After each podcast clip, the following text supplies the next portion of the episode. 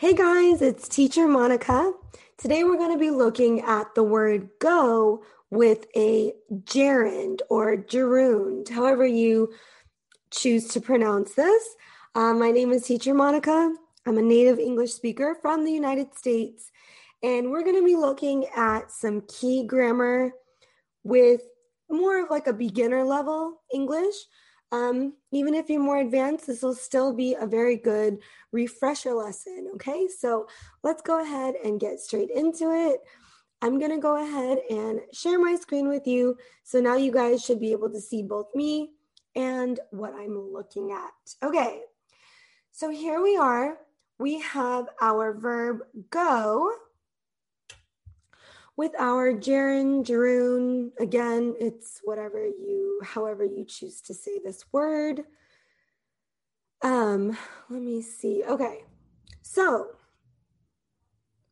here's a couple things, really good points that we can look at.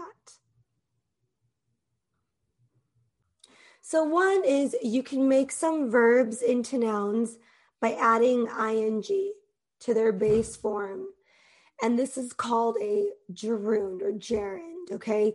So, how do we do this? We take it by getting a verb, adding ing, and it becomes a noun. All right. So, you might see the word surfing. Do you like to go surfing? In this case, or do you, um, you know, what does she do? Okay. So, here's our example she goes surfing on the weekend. So, go changes with the subject, obviously. We need to make sure that the subject, and the verb are always uh, conjugating correctly. And then we add ing to the base form of the verb. And this is how we turn it into a noun. So you're taking to describe talking, taking part in some sport. Let's say, for example, you want to talk about sports. You use the verb go plus the ger- gerund or gerund. Uh, I'll just call it gerund from now on. I think that's like the most common way that it's pronounced, although I, I don't think either is wrong. Um, so for other sports, you can use the word play, okay, plus the noun. So I play tennis, I play golf, I play basketball, okay? Fishing is another one. Like I like to go fishing. So that would be another example.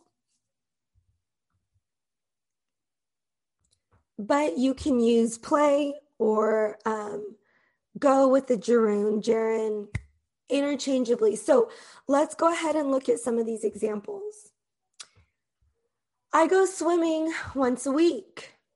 Okay, so I go swimming. I go swimming once a week. He goes skateboarding twice a month. Again, we're taking the base verb, we're adding ing. Now, some verbs in English, when you add ing, it follows a rule you have to double the consonant at the end. So swimming is one of them. Not all verbs follow this rule, so you kind of just have to memorize which ones do and which ones don't. But in this case, swimming does. That's why there's two M's there. They do go dancing on, oh, do they go dancing on Saturday nights? Okay, go dancing. Do they go dancing? On Saturday nights. We don't go fishing at the lake. He doesn't go cycling with his brothers.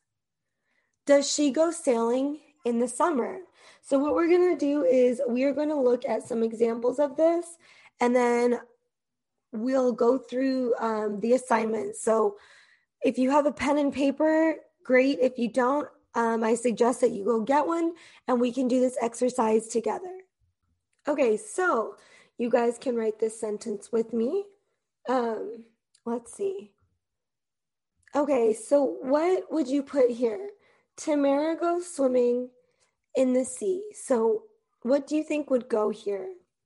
We would say goes, okay? This would be goes. Tamara goes swimming in the sea. All right, here's the next one. We don't blank surfing in the winter we don't what we don't go surfing in the winter okay so remember this is the verb go with the gerunds in it all right and this has to do with sports So all of this is sports and go with the gerund with it. Okay. Do you blank sailing on the weekends? So do you go sailing on the weekends? We always need to make sure that the verb go is conjugating correctly with our subjects, okay? Always. So let's look at some key language spelling gerunds. So all gerunds end in ing. That's important to remember. We also have ing verbs. You can distinguish them because the gerund is actually a noun. So a sport would be an example. And they are formed following these simple rules. So uh, for more, most of the verbs, you just add ing. Okay. For the verbs that end in e, you delete the e so you remove the E and then you add ing, so spelling. And then for here, let's come over here. For single syllable verbs ending in a consonant and a plus a vowel, we're going to double the final consonant and we're going to add ing. So this is what I was talking about earlier. So the word swim. So there are um, rules that we can know when to double the consonant. So this one, single syllable ver- verbs ending in a consonant and a vowel plus a consonant. So swim is a single syllable word, and then it's ending in a consonant with the vowel consonant. So that's why we add this extra M, okay? So these are like the three, um, I guess, sort of rules that you can know, that you can follow in order to make sure that you are changing a verb into a gerund using it correctly, and also spelling it correctly. So, next time we are going to get into um, play. So, how to use play instead of using the verb plus the gerund. If you guys have any questions, feel free to leave me a, a comment in the comments below. You can also comment on things that you would like me to go over and teach about. I do really enjoy teaching grammar, I think it's really important. So um, you'll probably find that a lot of my lessons are about grammar. And I'll be back with more lessons for you guys.